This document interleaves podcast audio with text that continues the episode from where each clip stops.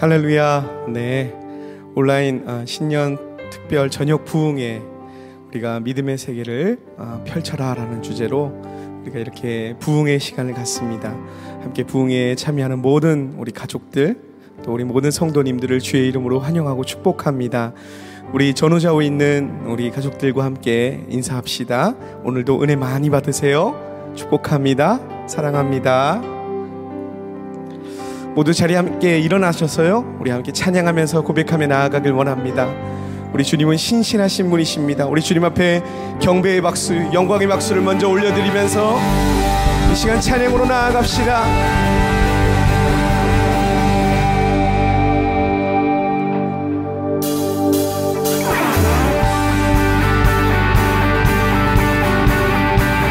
주님의 신실하심을 찬양합니다.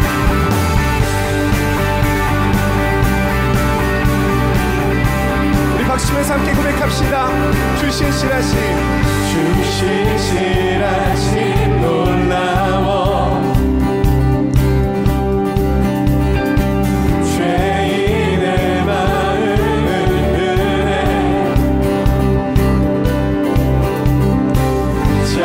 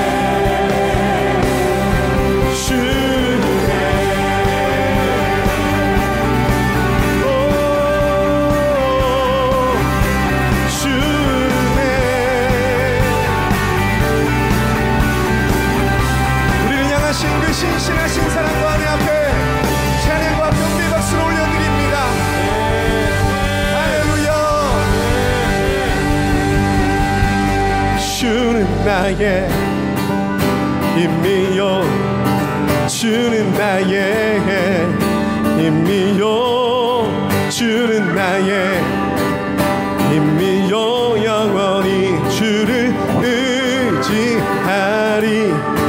주는 나의 힘이요 주는 나의 힘이요 주는 나의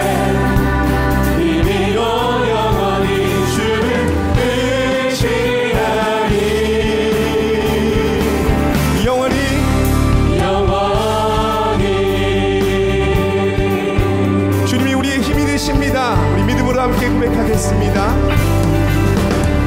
나를 위해 주님이 함께 내가 사모할 자 이 세상에 없네 오 내 맘과 힘을 믿을 수 없네 오직 한 가지 그 진리를 믿네 주는 나의 힘이요 주는 나의 힘이요 주는 나의 힘이요 영원히 주를 의지하리 주는 나의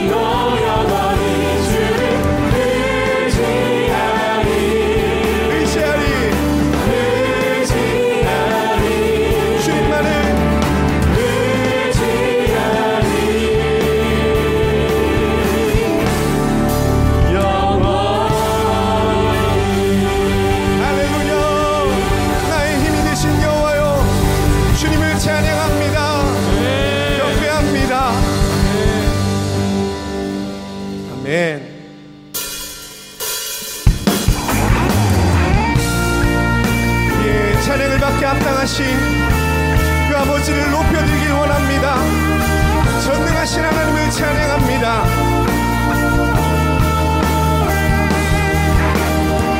사랑하는 나의 아버지 이름 높여드리리라 주의 나라 자녀 속에 임하시 주께 찬송하네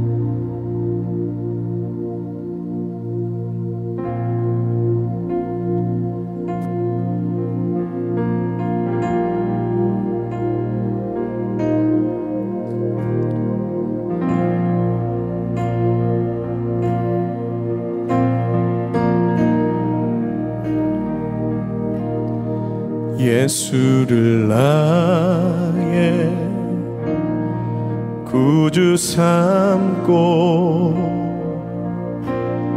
성령과 비로소 거듭나니 이 세상에서 내 영혼이 하늘의 영광 누리도다. 온전히 주께, 온전히 주께 맡긴 내 영 사랑의 음성을 듣는 주에 천사들 왕래하는 것과 하늘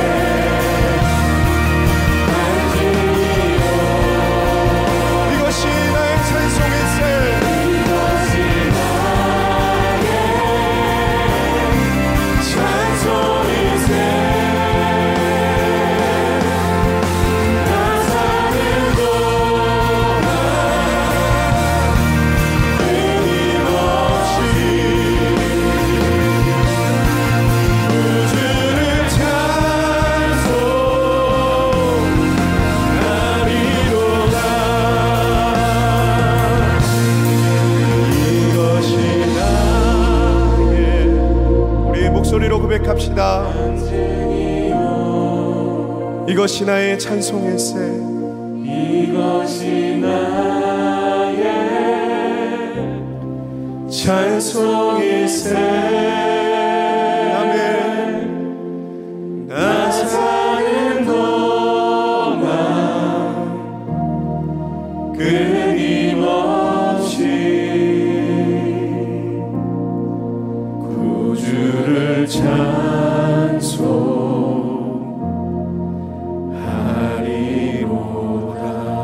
할렐루야. 우리 주님 앞에 경배의 박수를 다시 한번 올려드리며 나아갑니다.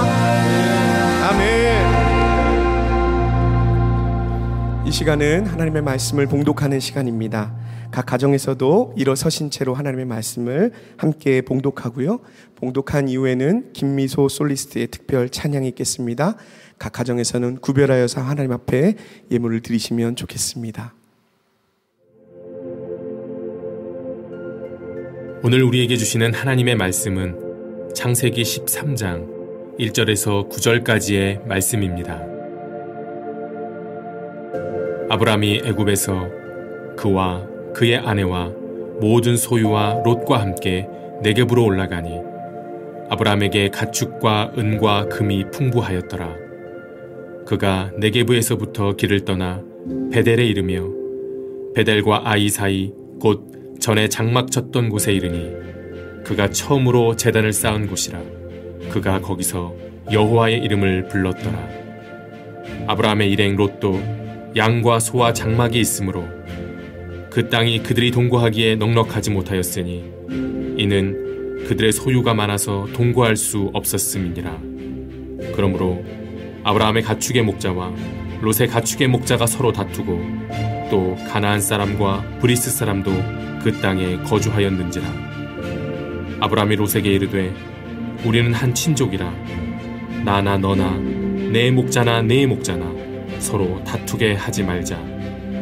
네 앞에 온 땅이 있지 아니하냐. 나를 떠나가라. 내가 좌하면 나는 우하고 내가 우하면 나는 좌하리라.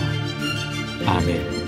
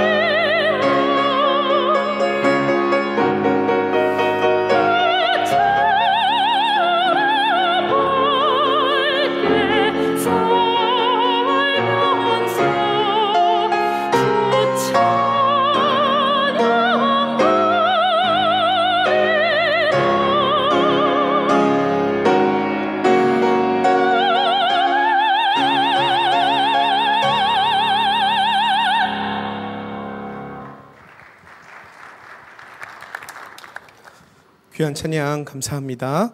우리가 이 시간 함께 한 마음으로 같이 기도했으면 좋겠습니다. 어느 때보다도 우리가 주님의 은혜를 사모하고 우리에게 주시는 말씀의 은혜를 바라보면서 하나님, 오늘도 예배로 우리를 부르셨으니 이 저녁 부흥회를 통하여서 우리 온 가족이 말씀으로 한 해를 열어갈 수 있는 시간이 될 수 있도록, 우리 심령이 새롭게 되어지는 놀라운 은혜의 시간이 될 수 있도록 말씀의 은혜를 경험하고 믿음의 새로운 한 해를 펼쳐갈 수 있도록 인도해달라고 우리 한 목소리로 같이 주님을 힘차게 한번 부르고 통성으로 기도하며 나아갑니다. 주여, 하나님 아버지, 우리 귀한 아버지 가족들을, 우리 공동체를 주님 이렇게 예배를 통하여 세워가심을 감사합니다. 이번 저녁 부흥회를 통하여서 온 가족이 함께 한 해를 말씀으로 열어갈 수 있도록 하나님 아버지 인도하여 주시옵소서. 우리 가족을 통하여서 또한 우리 공동체를 통하여서 주님이 주시는 음성 앞에 귀를 기울이게 하여 주시고, 하나님의 아버지의 뜻이 어디 있는지를 분명히 깨달아 알아갈 수 있도록 하나님 인도하여 주시옵시고, 우리 심령 속에 하나님의 말씀의 귀한 은혜가 부어지는 이 시간이 될 수 있도록 아버지 하나님 역사하시고 함께하여 주시옵소서. 오직 주님의 은혜만을 간구합니다. 성령님, 우리 가운데 부어주시옵소서, 채워주시옵소서. 오늘도 거룩한 말씀을 통하여 다시 한번 우리 심령을 일으켜주시옵시고, 다시 한번 주님, 우리가 그 말씀 앞에 온전히 우리의 심령이 잠겨질 수 있도록 인도하여 주시옵소서.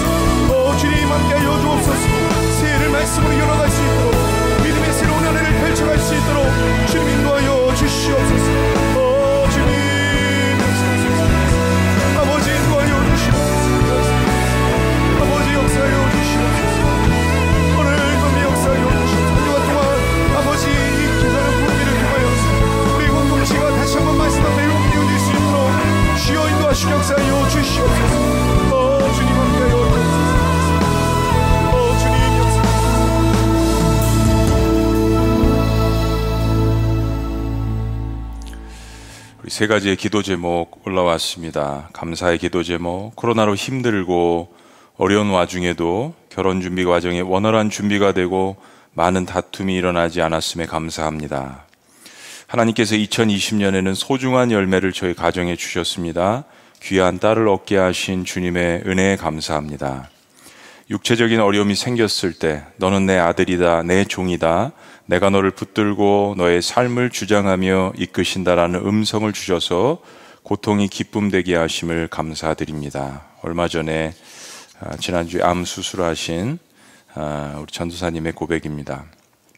살아계신 하나님, 신년특별 가족 부흥회로 다시 한번 주님 앞에 원근 각처에서 모였습니다.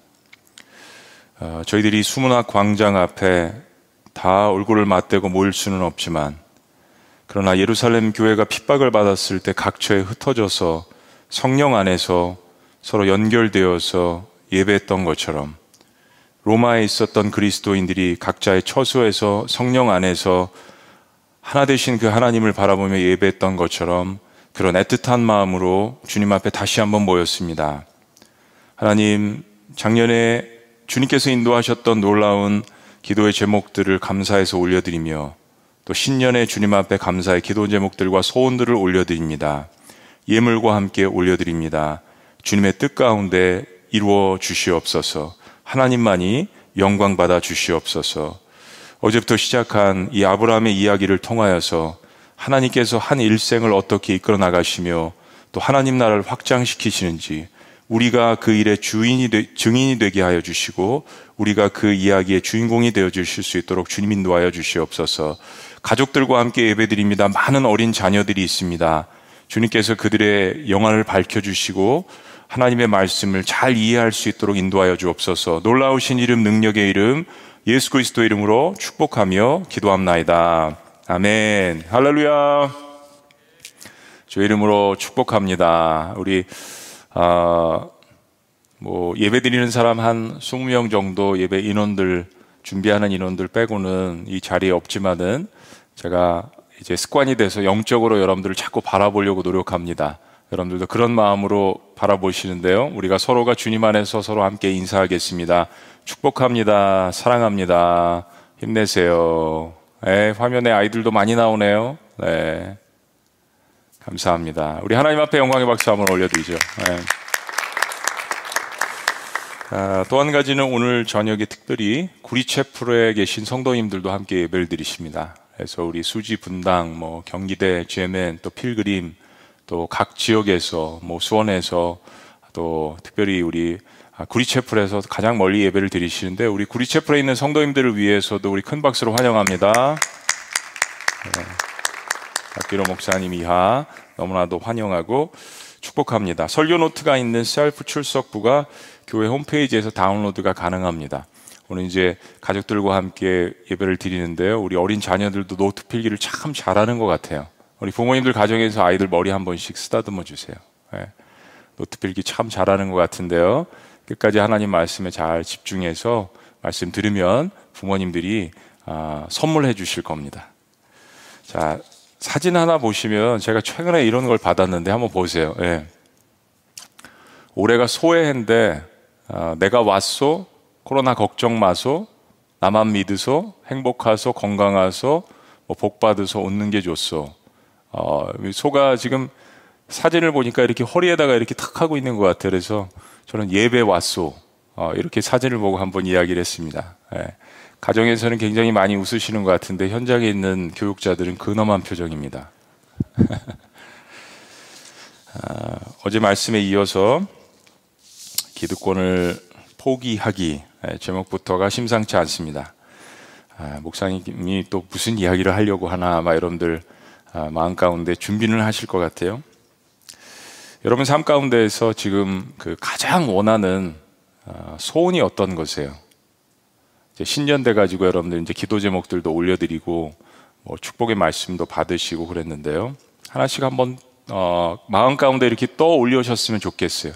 우리 자녀들도 한번 무슨 소원이 여러분 있으세요? 어떤 소원들을 하나님 앞에 올려드렸어요? 자, 그러면서 여러분이 올려드리신 그런 소원도 기도 제목들 가운데서 두 가지를 좀 점검해 보기를 원합니다. 첫째는 나의 기도의 소원이 하나님의 영광을 위한 것인가 하는 겁니다.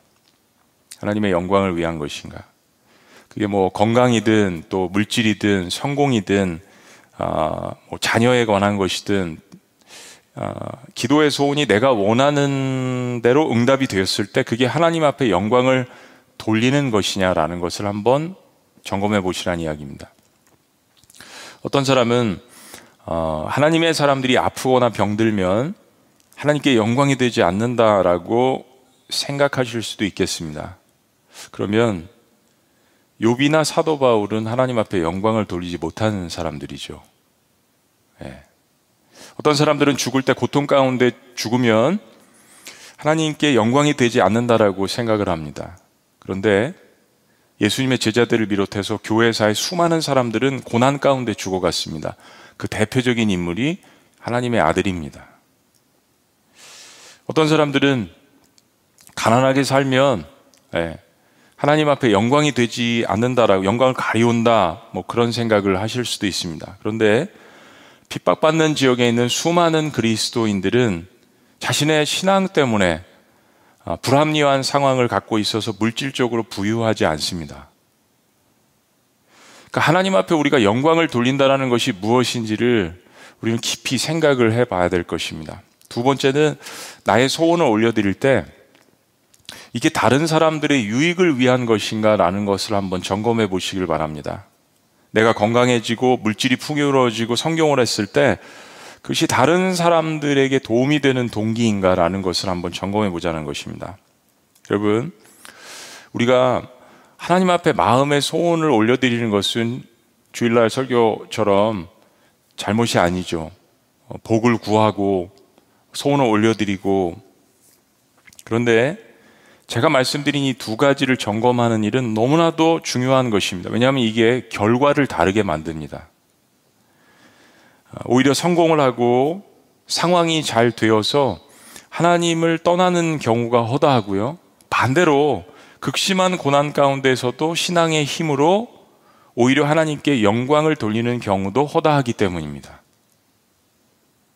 기도 간구를 할 때 중요한 것은 내가 이것을 간구하는 마음의 동기가 뭔가 하는 것입니다. 처음에는 그냥 아기처럼, 갓난아기처럼 그렇게 할 수 있지만 그러나 점점점 내가 영적으로 자라감에 따라서 내가 마음의 소원을 올려드리는 마음의 이 동기가 무엇인가, 하나님 그걸 보시는 거죠. 여기에 따라서 기도 응답의 유무도 다르고 그리고 능력의 역사의 크기도 다릅니다. 우리는 신년 기도의 제목을 올려드리면서 첫 번째 대부분의 것들이 나와 내 가족에 대한 신변 문제에 대한 것들이 많다라는 것에 동의하지 않을 수 없습니다. 왜 아니겠어요? 이건 전혀 잘못된 것이 아닙니다. 당연한 것입니다. 예루살렘부터 챙겨야 합니다. 그런데 그리스도인들이 거기서만 매번 끝난다면 이 세상과 다를 바가 아무것도 없잖아요.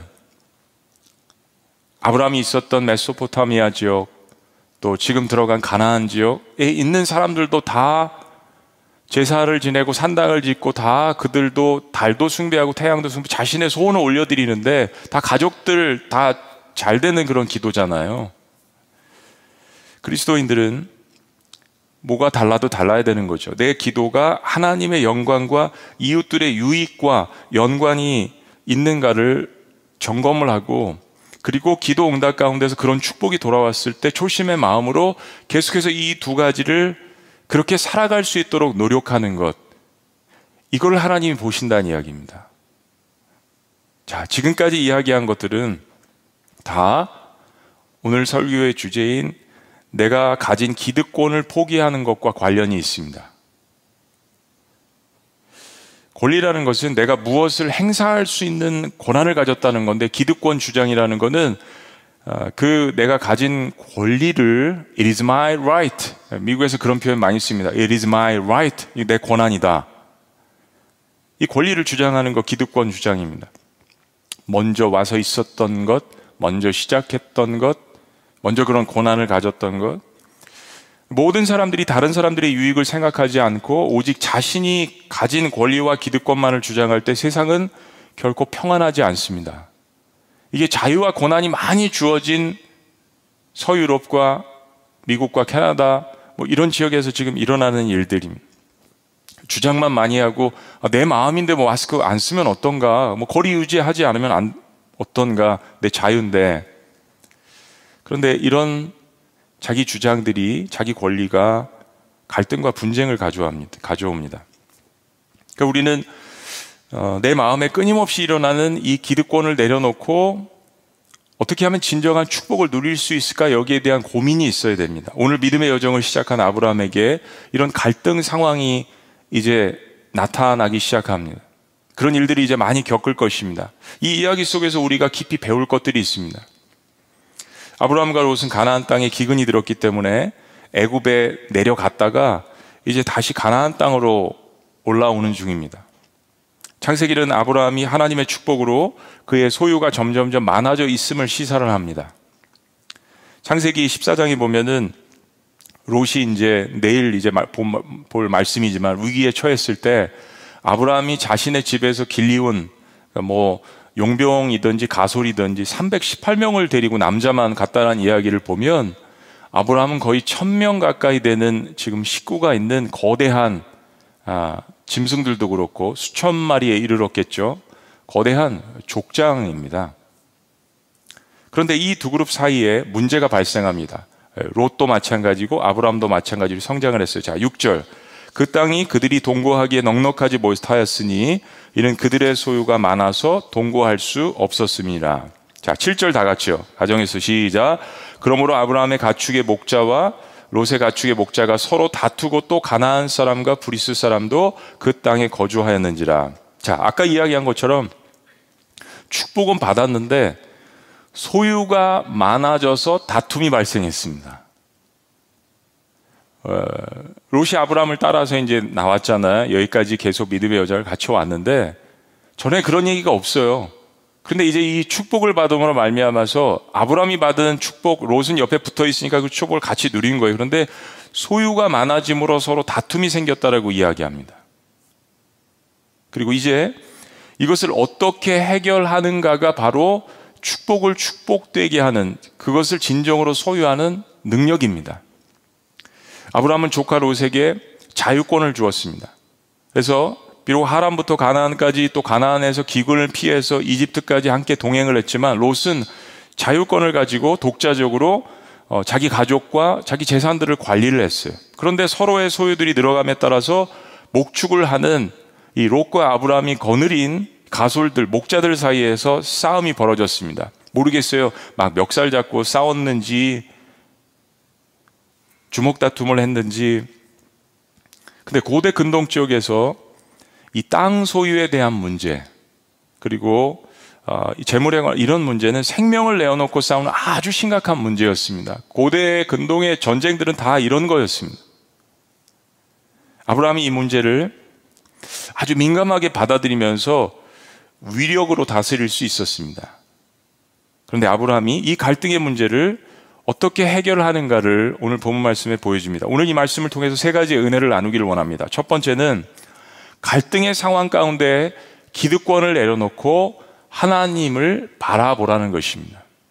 다 같이 가정에서 따라해 봅시다. 갈등의 상황 가운데 기득권을 내려놓고 하나님을 바라보라.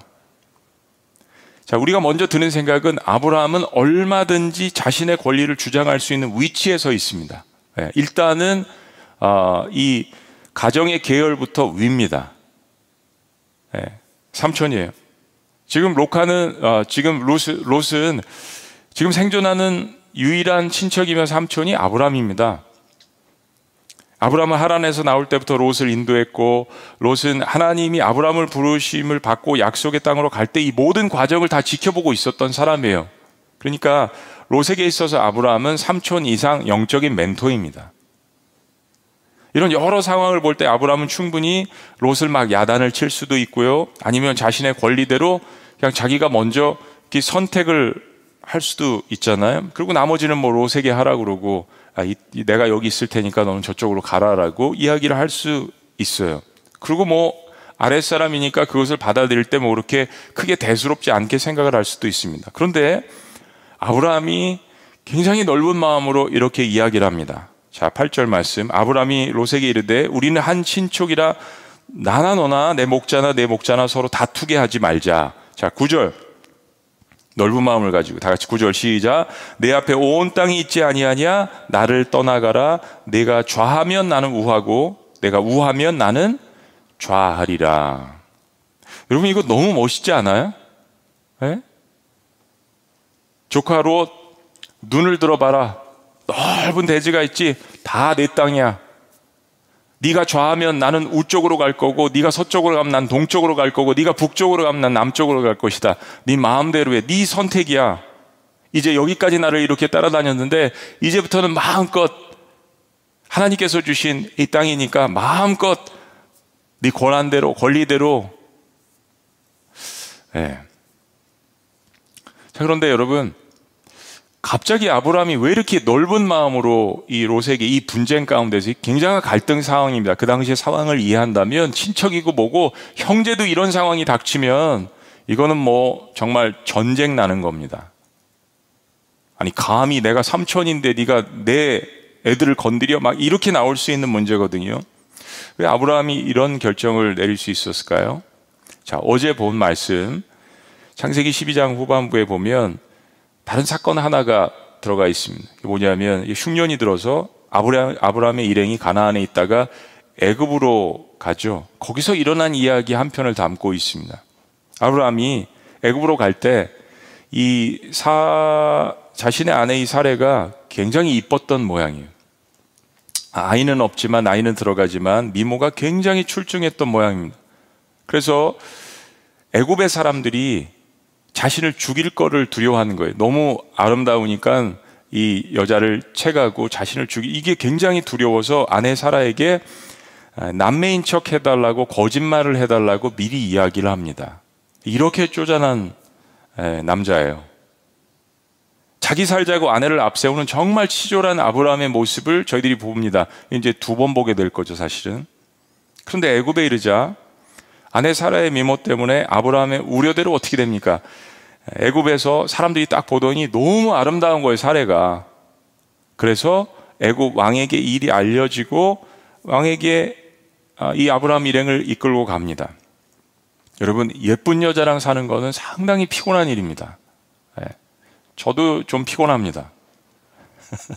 여러분 어떠실지 모르겠어요. 가정에서 많이 웃으시나요? 애고방이 아무것도 모르고 이 사례를 아내 삼으려고 했습니다. 왜? 아브라함이 속이니까요. 또 사례도 그렇게 이야기하니까요. 남매지간이라고 이야기하니까요. 잘못된 일이 아니잖아요. 그런데 그날 밤에 하나님께서 나타나셔서 이 일에 간섭을 하십니다. 바로를 꾸짖고, 그리고 혼이 난 바로는 두려움 속에서 아브라함과 그의 가족들을 풀어줍니다. 하나님께서 기적적으로 아브라함의 삶에 개입하신 거예요. 어떤 약속이 이루어졌습니까? 너를 축복하는 자는 내가 축복하겠고 너를 저주하는 자는 내가 저주하리니 너는 복의 근원이 될지라. 아브라함을 건드리면 안 되는 거예요. 이 하나님의 약속이었습니다. 이런 약속의 말씀이 실제 상황 가운데 일어나는 거예요. 우리가 눈으로 보는 환경은 가나안 땅에 기근이 들어서 애굽으로 갔지만, 그러나 애굽에서 하나님께서 무엇인가, 아브라함이 이게 허물이었지만 그 가운데서 하나님께서 이 축복의 말씀이 실제인 것을 드러나게 하셨던 것입니다. 최근에 아브라함이 이런 역사를 경험을 했습니다. 그러니까 지금 롯과에서 일어나는 이런 갈등은 사실은 아무것도 아닌 거예요. 어제 방금 목숨을 하나님께서 구원해 주신 것을 경험을 했거든요. 이겁니다. 하나님의 선하심을 맛보니까 마음이 좁았던 아브라함의 마음이 넓어졌습니다. 내 등에서 나를 봐주시는 분이 하나님이신 것을 경험하니까 자기 속 좁음을 내려놓습니다. 그리고 자신의 권리와 기득권을 내려놓고 롯에게는 마음껏 선택하라고 이야기합니다.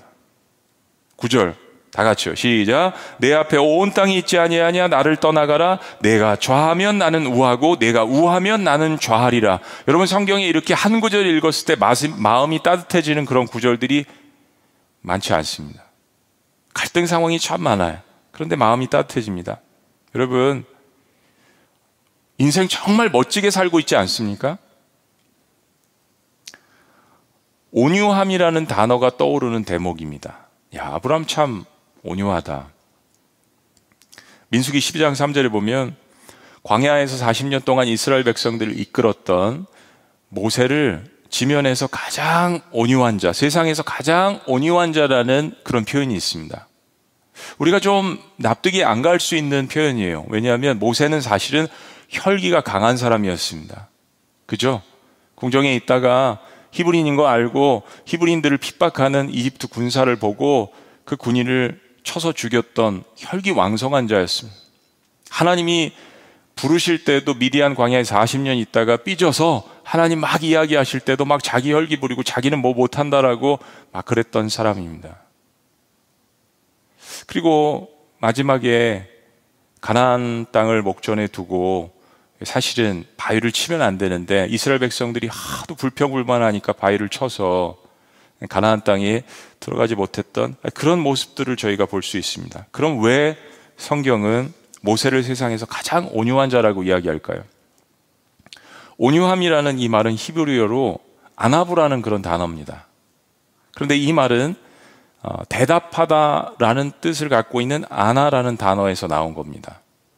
온유함이란 단어가 히브리어로 대답하다, 이런 뭔가 이렇게 좀 연결되는 것 같지 않으세요? 이 단어는 종과 노예의 관계 속에서 쓰여졌던 관계에 있는 이야기입니다. 종이 주인에게 뭘 얘기할 때 대답하다라는 의미가 온유함이란 단어로 파생됐습니다. 온유한 사람은 자신의 존재가 주인이신 하나님으로부터 왔다라는 것을 잘 아는 사람입니다. 영어 표현에 온유함은 meekness라는 단어인데요, 이게 humility, 겸손과 관계 있습니다. 에베소서 4장 2절은 우리에게 이렇게 권면합니다. 우리 가정에서 자녀들도 다 같이 한번 읽어보시죠. 시작. 모든 겸손과 온유로 하고 오래 참음으로 사랑 가운데 서로 용납하고. 모든 겸손과 온유로 오래 참음으로 사랑 가운데서 서로 용납하고. 다 연결되어 있는 단어인데 겸손과 온유를 이야기합니다. 여러분, 마태복음 11장에 보면은 예수님이 이야기를 하셨습니다. 나는 마음이 온유하고 겸손하니. 여러분, 온유와 겸손이 같이 갑니다. 나의 멍에를 메고 내게 배우라. 그리하면 너희 마음이 쉼을 얻으리니. 이 구절이 나중에 결론에 같이 연결이 됩니다. 여러분, 이거예요. 성경에서 이야기한 온유함의 정의는 자신의 권리나 능력을 행사할 수 있음에도 불구하고 그 능력을 절제하는 성품. 미국의 남침내 교단의 유명한 신학자며 목회자였던 제임스 모코메리 목사님이 쓴 책에 오래전에 제가 보았던 것인데 그런 정의였습니다. 그래서 제가 과연 온유가 이런 뜻인가 성경을 연구를 한번 해보기 시작했습니다. 근데 과연 그렇더라고요. 이런 능력과 할 수 있는 권리가 있음에도 그것을 절제할 수 있는 성품을 온유라고 성경은 이야기합니다. 겸손과 관련이 있습니다. 모세는 하나님께로부터 엄청난 능력을 부여받았잖아요. 모세가 지팡이 하나만 들면 홍해가 갈라지고, 모세가 기도하면 하늘에서 만나가 내리고 메추라기가 오고 놀라운 역사들이 일으키는 사람이잖아요. 모세는 여러 최악의 상황 가운데서 그 능력을 사실은 절제했습니다. 그래서 하나님께서는 그를 인간 중에 가장 온유하다라고 평가하시는 겁니다. 하나님도 이스라엘 백성에 대해서 여러 번 화가 나셨습니다. 반대로 이스라엘 백성들이 광야에서 불평하고 불만을 늘어놓을 때는 하나님 앞에 늘 자신들의 권리를 주장을 했습니다. 그런데 그 권리 주장이 하나님께 영광을 돌리는 것도 아닐 뿐더러 실제로 자신들의 마음에 유익을 가져다 주거나 평강을 가져다 주는 것도 아니었습니다. 원하는 대로 그렇게 불평한다고 이루어진 것도 아니었어요. 건강하지 않은 자기 주장은 결국 재앙으로 다가갑니다. 하나님을 경험한 아브라함이 자신의 권리를 내려놓았습니다. 반면 롯은 어떨까요? 어떤 선택을 합니까? 10절. 이에 롯이, 아브라함이 이렇게 이야기하니까 롯이 눈을 들어 요단 지역을 바라본 즉 소알까지 온 땅에 물이 넉넉하니, 보니까 너무 좋은 거예요. 이거 여호와께서 소돔과 고모라를 멸하시기 전이었으므로 여호와의 동산 같고 애굽 땅과 같았더라. 여러분 한번 생각해 보세요. 아브라함의 입장이라면 롯이 이런 얘기를 하면 또 얼마나 마음이 흐뭇해요. 삼촌, 그럴 수는 없습니다. 삼촌이신데 제가 어찌 먼저 선택을 할 수 있겠습니까? 삼촌이 먼저 하세요. 라든가, 아니면 삼촌, 제가 하람부터 갈대오르부터 이렇게 삼촌을 쫓아다녔는데, 그리고 내가 삼촌을 쫓아다녀 보니까 하나님께서 나타나셔서 삼촌을 사랑하시고 이렇게 축복의 말씀들을 주셨는데, 나는 사실은 마음이 연약하고 신앙도 깊지 않은 사람인데 삼촌 옆에 따라다녀야 내가 그 축복의 콩고물이라도 얻어먹죠.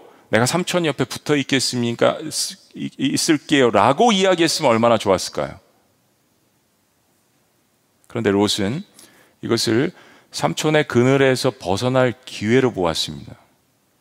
이 갈등과 이 다툼을 자신의 권리를 주장할 수 있는 기회로 보았어요. 아무 얘기가 없잖아요.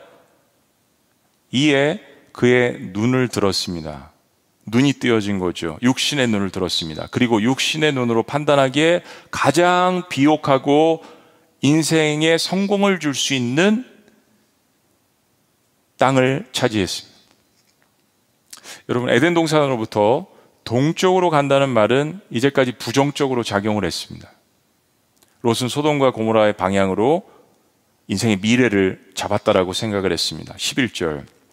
그러므로 롯이 요단 온 지역을 택하고 동으로 옮기니 그들이 서로 떠난지라. 12절이요. 다 같이 시작. 아브라함은 가나안 땅에 거주하였고 롯은 그 지역의 도시들에 머무르며 그 장막을 옮겨 어디까지 이르렀다고요? 소돔까지 이르렀더라. 고대 영어 표현에도 현대도 그렇고 소돔이 그러면 악한 사람들 이런 표현입니다. 네, 소돔까지 이르렀더라. 자신의 권리를 내려놓은 아브라함은 하나님의 약속의 땅 가나안에 머물렀고, 자신의 권리대로 결정한 롯은 서서히 소돔과 고모라 지역으로 다가갔습니다. 성경은 롯의 선택에 대해서 이렇게 이야기합니다. 13절 다 같이요. 시작. 소돔 사람은 여호와 앞에 악하며 큰 죄인이었더라. 우리는 이 일이 어떻게 승패가 나고 결정이 나는지를 보게 될 것입니다. 자, 반면에 이렇게 자기 권리를 포기하고 롯에게 은혜를 베푼 아브라함에게 하나님은 어떻게 다가가십니까? 두 번째는 내려놓음과 동시에 채워주시는 하나님을 경험하라는 것입니다.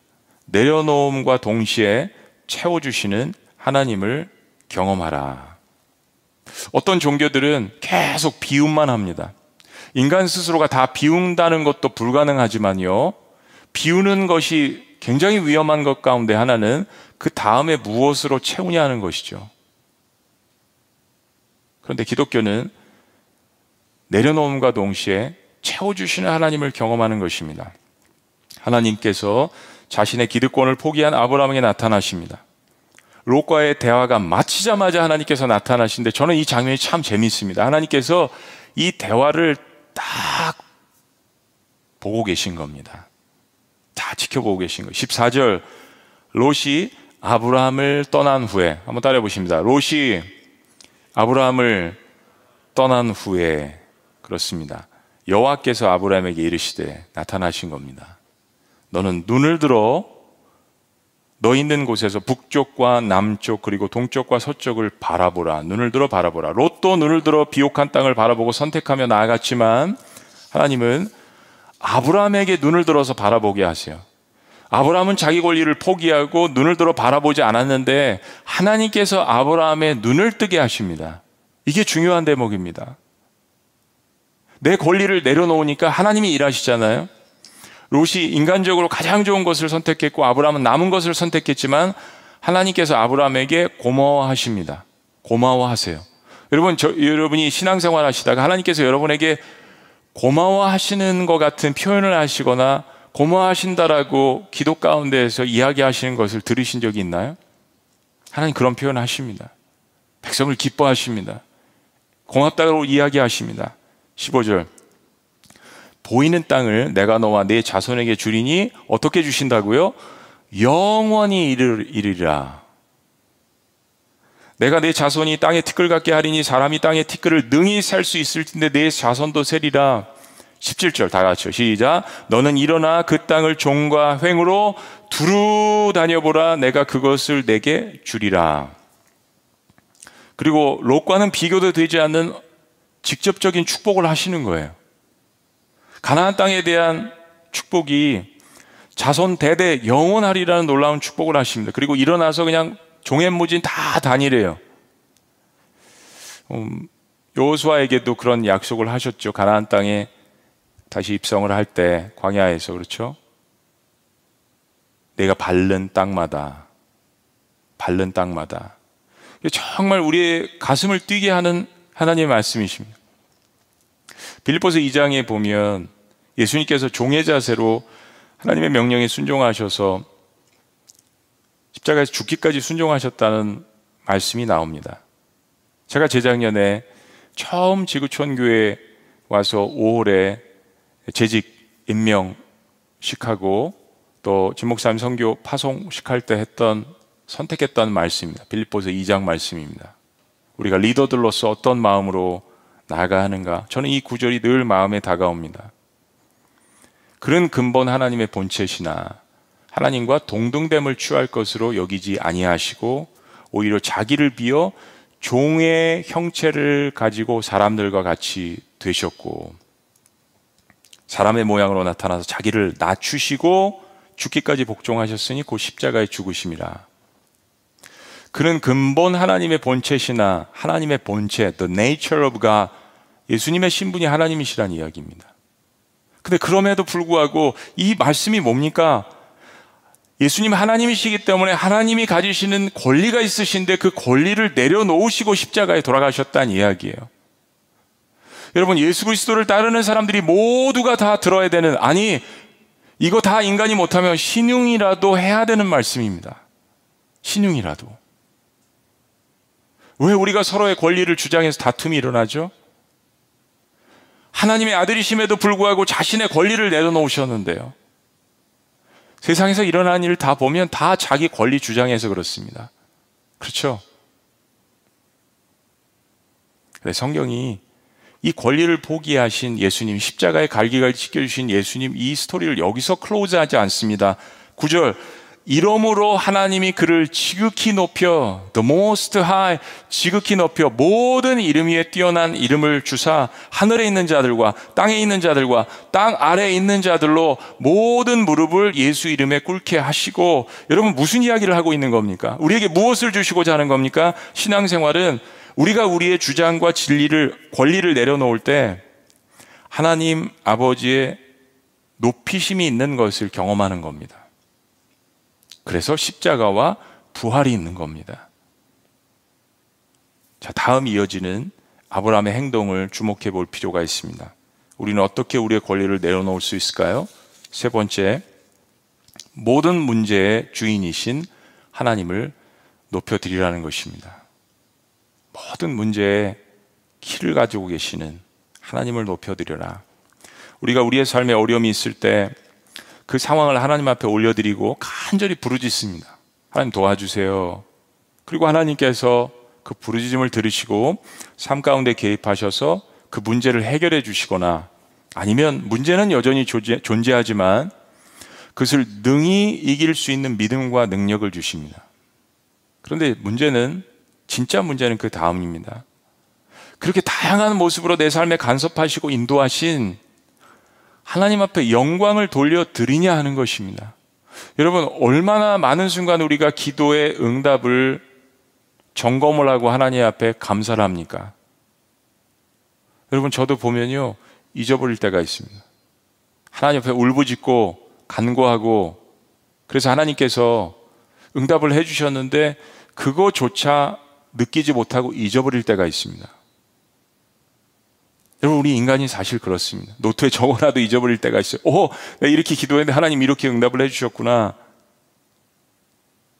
이 능력을 체험하고, 그리고 이런 크신 하나님을, 이 능력을 체험했으니까 사람들에게 베풀고 이웃을 위해서 사는 그런 삶, 이게 또 하나님을 기쁘시게 하는 거죠. 하나님께서 아브라함을 좋아하시는 이유를 성경이 이렇게 이야기합니다. 18절 말씀 다 같이 시작. 이에 아브라함이 장막을 옮겨 헤브론에 있는 마므리 상수리 수풀에 이르되 거주하며 거기서 여호와를 위하여 뭐를 쌓았다고요? 제단을 쌓았더라. 제단을 쌓는다는 건 예배했다라는 이야기라고 어제 말씀드렸잖아요. 사실 아브라함에 대한 이 자손 번성, 민족에 대한 축복, 너는 축복의 근원이 되고 너를 통하여서 셀 수 없이 바다의 모래와 같이 하늘의 별과 같이, 이 약속의 말씀이 이루어지려면 여러분, 얼마 더 있어야 돼요? 25년 지나야 됩니다. 25년 동안 하나님과 동행하면서 아브라함의 성품과 삶과 인격과 기도의 제목과 이게 바뀌어야 돼요. 적어도 아브라함에서 아브라함, 한 나라의 아버지에서 민족의 아버지가 되려면 여러분, 얼마나 많은 강을 건너고 들을 넘고 산을 지나서 가나안 땅을 차지하게 될 것입니까? 다 주겠다라고 약속은 하셨지만 그 축복이 정말 축복되게 하시기 위해서 하나님께서 그릇을 만들어 가고 계시는 중이잖아요. 아브라함에게 사실 지금 이 축복의 약속들이 이루어지지 않았잖아요. 그런데 아브라함은 자기 권리를 내려놓고 롯에게 베푼 이 은혜에 대해서 다시 한번 자기 자신을 축복하시는 이 하나님을 경배합니다. 그렇잖아요. 지금 롯이 땅을 차지했고 하나님이 나타나셔서 너 눈에 보이는 거 다 너한테 줄게 이야기는 하셨지만 건물이 세워지는 거예요. 아직 자손을 낳아가지고 지금 30년 동안 계속 자손을 낳아도 하늘의 별과 같이 자손들이 이렇게 번성하지는 않잖아요. 그런데 아브라함이 이 하나님의 축복에 감사하면서 다시 예배를 드렸다라는 것. 오늘 이야기를 잘 읽어보시면 오늘 본문 말씀은 예배로 시작해서 예배로 마칩니다. 3절 말씀, 그가 네게부에서부터 길을 떠나 베델의 이름에 베델과 아이 사이 고천에 장막 쳤던 곳에 이르러. 아브라함이 애굽 땅에 갔다가 다시 올라오는데 4절이 이렇게 이야기합니다. 그가 처음으로 제단을 쌓은 곳이라 그가 거기서 여호와의 이름을 불렀더라. 과거에 일어난 일인데 성경이 이것을 굳이 다시 한번 소환해서 과거의 기억을 불러오는 것은 중요하기 때문입니다. 여러분, 아브라함이 머물렀던 가나안은 토테미즘, 자연숭배, 우상숭배가 문명이 발달한 메소포타미아 지역보다 더 심한 지역이었습니다. 그러니까 이런 지역들은 산당이 많고요, 제사 드리는 신전 이런 것들이 많은 지역이었습니다. 미신을 많이 숭배했던 지역이었습니다. 그러면 그냥 그런 산당이 있는데 가서 그냥 이름만 바꿔서 하나님 예배해도 되잖아요. 아브라함이 깨닫습니다. 그런 산당과 널려져 있는 신당에 들어가지 않고 자기가 공을 들이고 힘을 들여서 제단을 쌓습니다. 아브라함이 예배자가 되어가는 모습을 성경이 보여줍니다. 하나님께서 아브라함이 가나안 땅에 들어와서 처음으로 하나님 앞에 예배를 드린 것이 얼마나 좋으셨던지 이야기를 반복하고 계속 성경이 이 이야기를 이끌어 나갑니다. 여러분 그렇잖아요. 우리가 창세기 11장까지 작년에 보고 이 말씀을 보지만 하나님을 기쁘시게 하는 일들이 별로 없었잖아요. 근데 아브라함이 하나님을 기쁘시게 하는 이런 모습들을 보고 아브라함도 기뻐합니다. 그리고 다시 하나님 앞에 예배를 드립니다. 예배는 하나님 앞에 내가 주장할 수 있는 것들을 내려놓는 것입니다. 여러분 코로나 때문에 사실 우리의 예배가 많이 게을러졌습니다. 이제는 다 드러나요. 예배 시간 7시 50분이면 몇 명이 들어오셨는지, 8시 10분 돼도 반쯤 차고, 그리고 막 그 다음에 1,000명이 들어오고 설교 시작하면 그때나 채워지고 축도 끝나기가 전에 무섭게 빠져나가고. 여러분 이게 다 보이는 거예요. 세상 사람들이 만약에 들어와서 본다면 그럴 거예요. 이게 예배야? 이게 살아계신 하나님을 지금 예배하고 있는 거? 이런 생각을 가질 수 있지 않겠어요? 여러분 어떤 사람도 극장에 들어가서 영화 늦게 들어가기를 원하지 않습니다. 그리고 영화 끝나기 전에 나가기를 원하지 않아요. 세상도 그렇습니다. 근데 그리스도인들은 살아계신 하나님을 예배하는 거잖아요.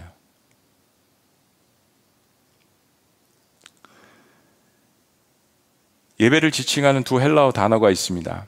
하나는 서비스. 서비스가 이제 봉사 이런 뜻이잖아요. 이걸 뜻하는 단어가 라트레이아라는 그런 단어입니다. 근데 예배를 뜻하는 또 하나의 단어는 프로스코네오라는 단어입니다. 이 단어가 이제 월십이라는 단어입니다. 그래서 월십, 서비스. 월십은 경배하는 거고요. 서비스는 뭔가 이렇게 사역적인 부분들도 담겨져 있는 거죠. 그런데 프로스코네오라는 이 단어는 엎드리다, 경배하다, 그리고 죽다라는 뜻이 포함되어 있습니다. 엎드려 자복하고 죽는다. 난 하나님 앞에 죽은 제물로서 드리는 것이다. 전능하신 하나님 앞에 우리가 꿇어 엎드려서 모든 영광과 감사와 찬양을 올려드린다는 뜻인데 여기에 내가 죽는다라는 의미가 들어가 있습니다. 이건 예수님께서 십자가에 돌아가실 때 자신의 모든 권리와 고난을 내려놓으신 모습입니다. 아브라함이 비록 상황에 대한 두려움과 성격적인 연약함 또 의심의 이런 모습들을 보일 때가 있지만 앞으로도 보일 거예요. 그런데 하나님의 말씀을 따라서 자신의 기득권 지역인 하란을 포기하고 떠나라고 하시는 이 명령에 따르는 것은 하나님 앞에 의로움이 될 정도였습니다. 이 하나님이 너무나도 기쁘시게 본 거예요. 아브라함은 얼마든지 자신의 권리를 주장할 수 있었습니다. 하란에서도 그렇고 가나안에 들어와서도 그렇고 조카 롯과의 갈등 관계에서도 그렇습니다. 그러나 그는 하나님의 선하심을 맛보고 하나님을 만나고 하나님을 경험하면서부터 자신의 권리를 내려놓는 법을 배우고 있습니다. 보세요. 아브라함이 실수한 그런 장면들에서 아브라함의 어떤 성격적인 그러한 것들을 보이긴 하지만 아브라함이 이런 모습들을 보이지는 않습니다. 그리고 실은 아브라함이 자신의 이런 권리들을 포기했을 때 더 많은 축복들을 누리고 있는 것을 우리는 보고 있습니다. 하늘 백성으로서의 그 권리를 아브라함이 누리고 있는 것을 보고 있습니다. 더 큰 것을 경험하고 더 큰 것을 보고 바라봅니다. 나라와 민족의 아버지가 되는 것, 모든 사람들의 축복의 통로가 되는 것, 하늘나라의 맛을 보고 있는 사람입니다. 여러분, 권리 포기가 잘 안 되고 건강하지 않게 자기 기득권을 주장하는 사람들의 내면을 보면 무엇인가에 집착하는 습관이 있습니다. 사회적으로, 사전적으로 집착이라는 단어는 어떤 것이 마음이 쏠려서 늘 얽매여 있고 잊지 못하는 매어 달려 있는 상태를 이야기합니다. 뭐 영어로 obsession이라고 이야기할 수도 있고 attachment with something, 뭔가 이렇게 탁 어태치되어 있는 애착이라고 이야기할 수도 있고요. 애착은 좀 긍정적인 용어지만요. obsession은 좀 병적으로 갈 수도 있습니다.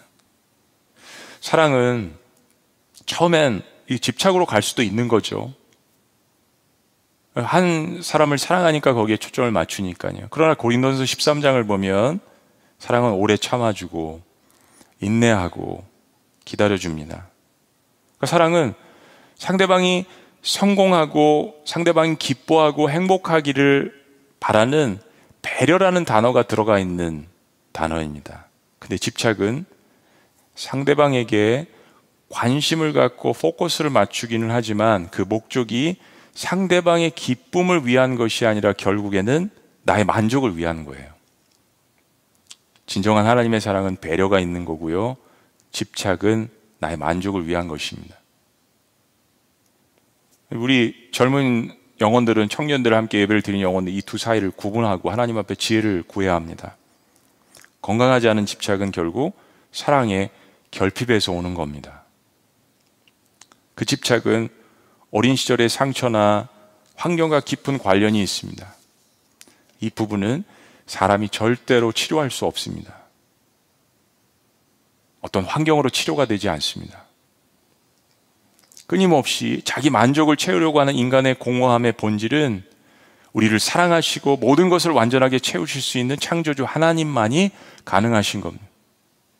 이 집착 때문에 무슨 일에 집착하고 시간과 공간에 집착하고 사람에 집착하고 그래서 세상적으로 성공할 수 있습니다. 근데 그 성공 뒤에 오는 공허함을 어떤 것으로도 이제는 메꾸지 못하는 거예요. 때문에 모든 것을 아시는 하나님께서는 그런 부분들을 내어놓고 우리가 하나님께 다가가기를 원하고 계십니다. 우리 역시 하나님 앞에 내어놓고 다가가는 것이 필요합니다. 하나님을 대면할 때 부끄러울 것 없이 솔직하게 자신을 내어놓는 것이 필요합니다. 이걸 잘한 사람이 아브라함의 손자인 야곱입니다. 인간이 할 수 있는 가장 위대한 첫 번째 고백, 하나님 저는 죄인입니다. 하나님 I give up, 저 포기합니다. 그런데 속이 시원해요. 내려놓으니까 속이 시원해요. 따질 것도 없고 불평할 것도 없고 하나님을 바라보니까 하나님 저는 그냥 죄인이네요. 아무것도 하나님 앞에서 의로울 것이 없는 죄인이네요. 하나님 그래서 저 살려주세요. 도와주세요. 내가 죽어야 내 안에 예수님께서 살아나시는 것입니다. 그래야 사실은 내가 사는 거죠. 내가 그리스도와 함께 십자가에 못 박혔나니 그런즉 이제는 내가 산 것이 아니요 오직 내 안에 그리스도께서 사신 것이라. 이제 내가 육체 가운데 사는 것은 나를 사랑하사 나를 위하여 자기 자신을 버리신 하나님의 아들을 믿는 믿음 안에서 사는 것이라. 사랑하는 여러분, 기도의 소원을 올려드리면서 서론의 두 가지 말씀을 드린 것과 더불어 마지막으로 점검해야 하는 부분이 오늘 설교의 마지막 결론입니다. 하나님의 영광을 위하는 기도의 제목인가? 두 번째는 이 축복받았을 때 이것이 이웃의 유익이 되는가? 세 번째는 이겁니다. 정말 마음에 원하는 대로 얻지 못해서 평강이 있는가? 아니면 집착하고 내려놓지 못해서 평강이 없는가? 나의 기도 제목이 이루어지면 내 마음에 평강이 찾아오는가? 그리고 하나님께서 응답하셨을 때 하나님 앞에 영광을 돌려드리며 내 마음에 평강이 임할 것인가? 기도 제목은 평강으로 다가오잖아요. 여러분, 지금 인류는 어느 시대보다도 모든 것이 풍족합니다. 그래서 다툽니다. 롯의 목자들처럼, 아브라함의 목자들처럼. 탐욕과 불의로 인해서 분배가 제대로 되지 않습니다. 백신은 다 선진국들에서 가져갈 것입니다. 나머지 아주 마지막에 힘든 지역에서 받아들이겠죠. 죄는 집착을 불러옵니다.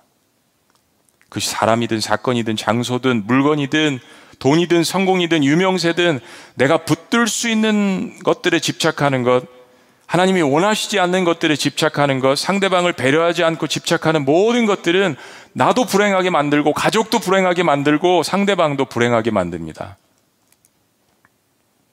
붙들 수 없는 것들 오늘 당장 내려놓으시기를 주의 이름으로 격려하고 축복합니다. 내가 주인 삼은 모든 것들을 내려놓으시기를 주의 이름으로 축원합니다. 그거 내려놓지 않으면 어둠의 영은 계속해서 마음의 불안과 염려를 심어놓을 것입니다. 그러나 그 집착을 하나님을 만나면서 하나하나 떼어놓고 제단을 쌓고 하나님 앞에 경배하고 찬양하며 프로스쿠네오, 하나님 앞에 내 인생은 아무것도 아닙니다 라고 나를 산송장으로 하나님 앞에 드릴 때 성령께서 내 마음 가운데 임재하셔서 예수 그리스도를 높이셨던 것처럼 나에게 참다운 성령의 충만함과 기쁨과 세상이 감당할 수 없는 하나님의 사명과 비전으로 채우실 것을 주의 이름으로 축복합니다. 기도하시겠습니다.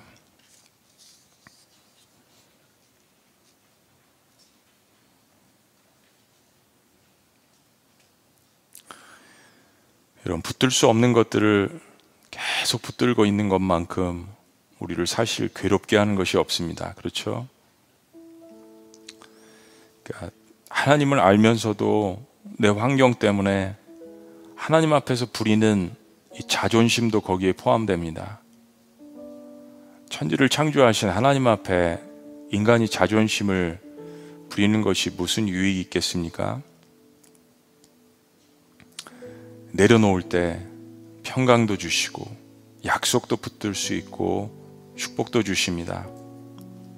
썩지 아니하고 영원히 붙들 수 있는 것을 주시는 하나님을 붙드시길 바랍니다. 어제로부터 시작해서 하나님께서 아브라함을 부르신 이 창세기의 이야기가 저와 여러분들의 이야기가 되기를 원합니다. 2021년 코로나가 끝나지 않는 고난의 한복판에서 경제와 건강과 가족의 안위와 많은 것들이 염려되는 우리의 마음 가운데 집착이 있을 수 있습니다. 내 권리를 주장할 수 있습니다. 그러나 일단 그 기도 제목 전에 모든 것을 내려놓고 내가 하나님을 만나는 것이 중요합니다. 갈등의 상황 가운데 주장할 수 있는 것들을 내려놓고 하나님을 바라보시길 원합니다. 그리고요, 내려놓음과 동시에 채워주시는 그 하나님을 경험하시길 바랍니다. 그리고 모든 문제, 모든 상황의 주인이신 하나님을 다시 높여드리기를 원합니다. 여호와께서 아브라함에게 이르시되 너는 너의 고향과 친척과 아버지의 집을 떠나 내가 내게 보여줄 땅으로 가라. 내가 너로 큰 민족을 이루고 내게 복을 주어 내 이름을 창대하게 하리니 너는 복이 될지라. 너를 축복하는 자에게는 내가 복을 내리고 너를 저주하는 자에게는 내가 저주하리니 땅의 모든 족속이 너로 말미암아 복을 얻을 것이라 하신지라. 살아계신 하나님, 이 시간 내가 내려야 할 것들이 무엇인지 기도 가운데 보여주시옵소서. 내려놓는 것도 내 스스로 할 수 없사오니 성령께서 내 마음을 주장하여 주시고, 하나님 내가 갈 길을 밝히 보여주시며 하나님께서 나를 얼마나 축복하시기를 원하시는지 주여 말씀하여 주시고 보여주시옵소서. 하나님의 영광을 구하게 하여 주시옵소서. 사람들의 유익을 구하게 하여 주시옵소서. 무엇보다도 이미 놀라운 축복들을 해주신 그 하나님을 날마다 내 삶의 이정표마다 단을 쌓고 주님 앞에 영광 돌릴 수 있도록 축복하여 주시옵소서. 하나님의 진리와 말씀 가운데서 사랑하는 백성들이 올려드린 모든 소원의 기도의 제목들이 이루어질 수 있도록 역사하여 주시옵소서. 놀라우신 이름 예수님의 이름으로 기도합나이다. 아멘. 우리 자리에서 다 같이 일어나셔서 우리 찬양 기억하시죠? 하나님의 그늘 아래 내 모든 것 다 내려놓고 나 잠잠히 주를 묵상하네. 그 놀라우신 은혜를 끊임없이 주시는 주의 사랑 강물되어 흘러흘러 내 영혼의 자유함 주시네. 우리 찬양하신 다음에요, 오늘 다른 기도의 제목들보다 오늘 주신 말씀 붙들고 하나님 내려놓을 거 보여주세요. 그리고 하나님을 찬양하고 하나님이 주신 비전을 붙들기를 원합니다. 우리 기도 제목들 함께 나누도록 하겠습니다. 우리 함께 찬양합니다. 하나님의 그늘 아래, 하나님의 그늘 아래 내 모든 것 다 내려놓고 나 잠잠히 주를 묵상하네. 그 놀라우신 은혜를 끝이 없는 끝이 없는 사랑 주의 사랑 강물 되어 흘러 내 영혼에 자유함 주시네. 날 새롭게 하시네. 선포합니다. 하나님 사랑,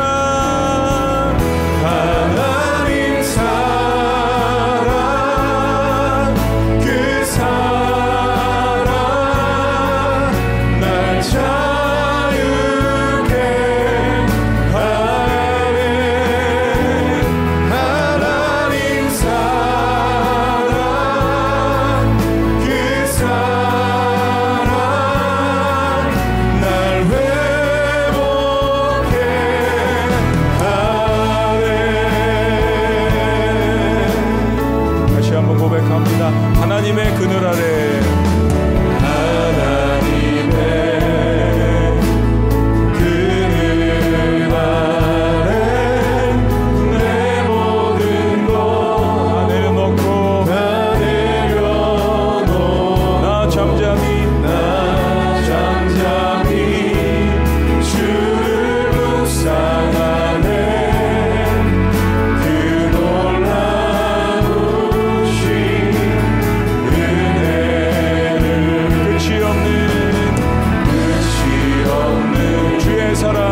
사랑 강물 되어 내 영혼에 자유함 주시네. 날 새롭게 하시네. 하나님 사랑, 그 사랑 날 자유케 하네. 하나님 사랑, 하나님 사랑 그 사랑 날 회복해.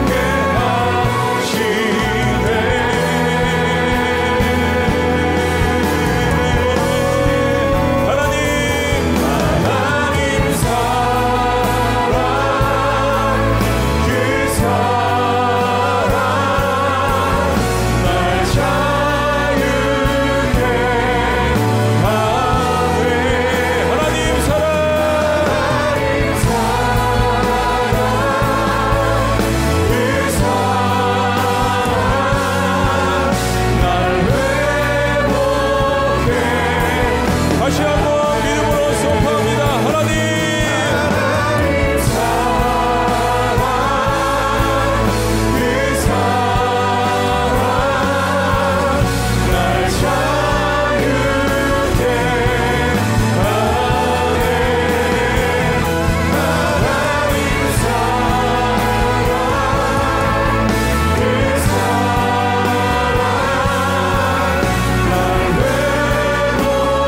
회복해.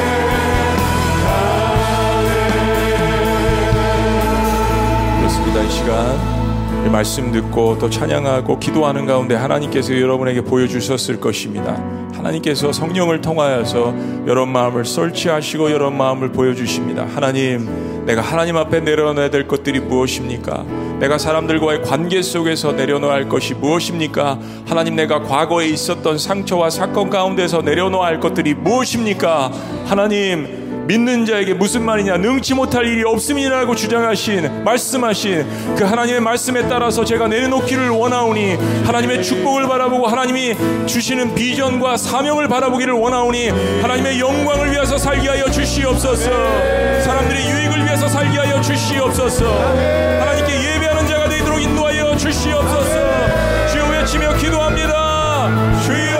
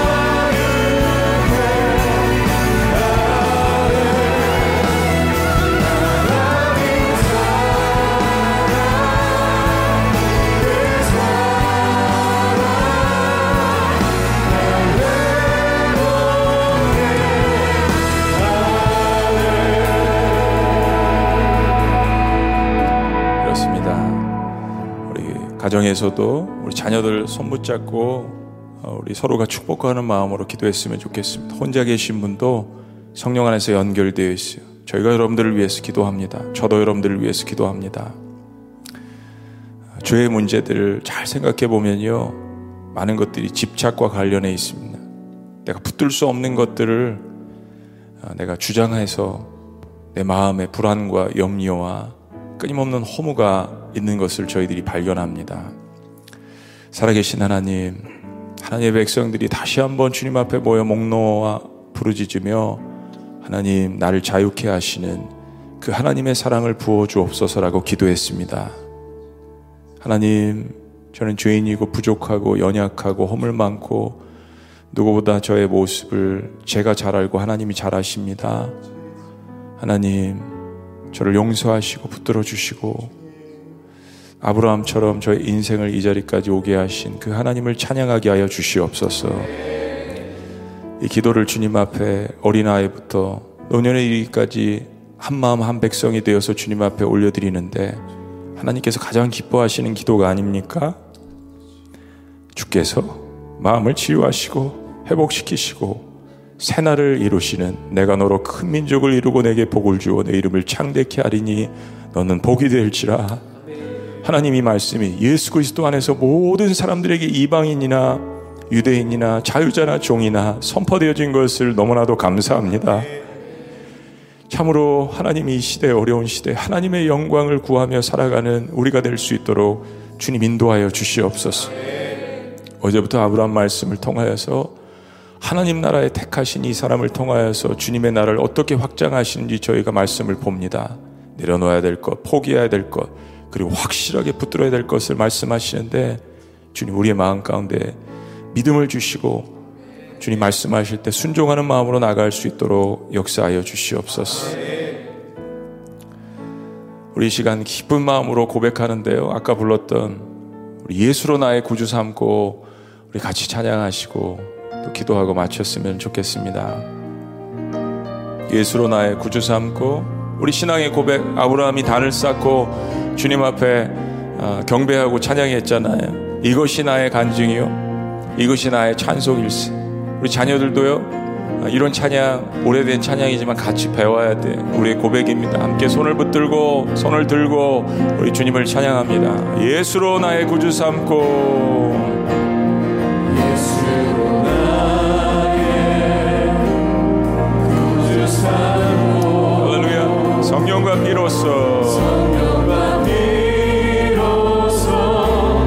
거듭나니. 할렐루야. 이 세상에서 내 영혼이 하늘의 영광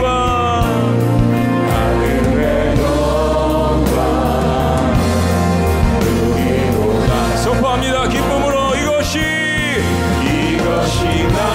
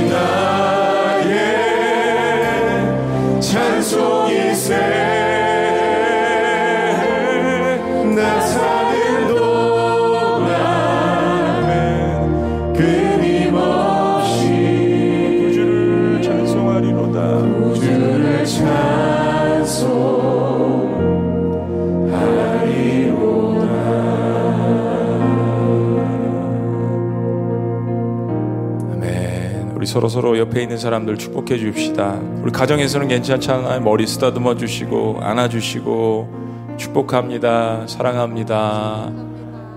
예수 그리스도의 이름으로 새해 복 많이 받으세요. 축복합니다. 여러분, 이제 어제 시작했고 또 오늘 이어가는데 우리 주일까지 계속 이 말씀이 이어질 것입니다. 그날 있는 말씀 성경 통독과 함께 묵상하시고 또 그 말씀을 미리 준비를 하시고 그리고 아브라함처럼 단을 쌓는 마음으로 예배 8시면 직장에서 만약에 일찍 오셨다면 여러분 한 10분 15분 일찍 기도로 켜시고 들어오셨으면 좋겠습니다. 그래서 8시지만은 우리 5분 전에 기도팀이 같이 기도 인도할 겁니다. 기도가 중요합니다. 끝난 다음에도 시간 괜찮으시면 5분 10분 정도 더 들은 말씀 가지고 기도하는 겁니다. 여러분, that makes big difference. 미국에서 늘 제가 이야기하던 겁니다. 그 5분, 10분 기도에 반응하고 또 찬양하고 기도하는 것이 정말 여러분 삶의 신앙생활에 너무나도 큰 다름을 가져옵니다. 꼭 기억하시고 기도를 준비하고 찬송하고 기도로 마치는 일들 여러분 영적인 습관이 되었으면 좋겠습니다. 아브라함이 한 일입니다. 기도하시겠습니다. 하나님, 이것이 나의 간증이요 이것이 나의 찬송일세. 이것이 아브라함의 고백이 점점 되어가는 것을 저희들이 봅니다. 우리를 갈대아 우르에서 그리고 하란에서 가나안에서 애굽에서 세겜 땅에서 그리고 베델에서 하나님을 예배하고 주님을 찬양하는 백성들로 만들고 계시는 그 하나님을 저희들이 바라보며 그 안에서 기쁨을 찾을 수 있도록 주님 역사하여 주시옵소서. 이 모든 이들을 계획하시고 날마다 우리에게 기쁨과 영광을 주시는 놀라우신 삼위일체 하나님 성부와 성자와 성령의 이름으로 축복하며 기도합나이다. 아멘.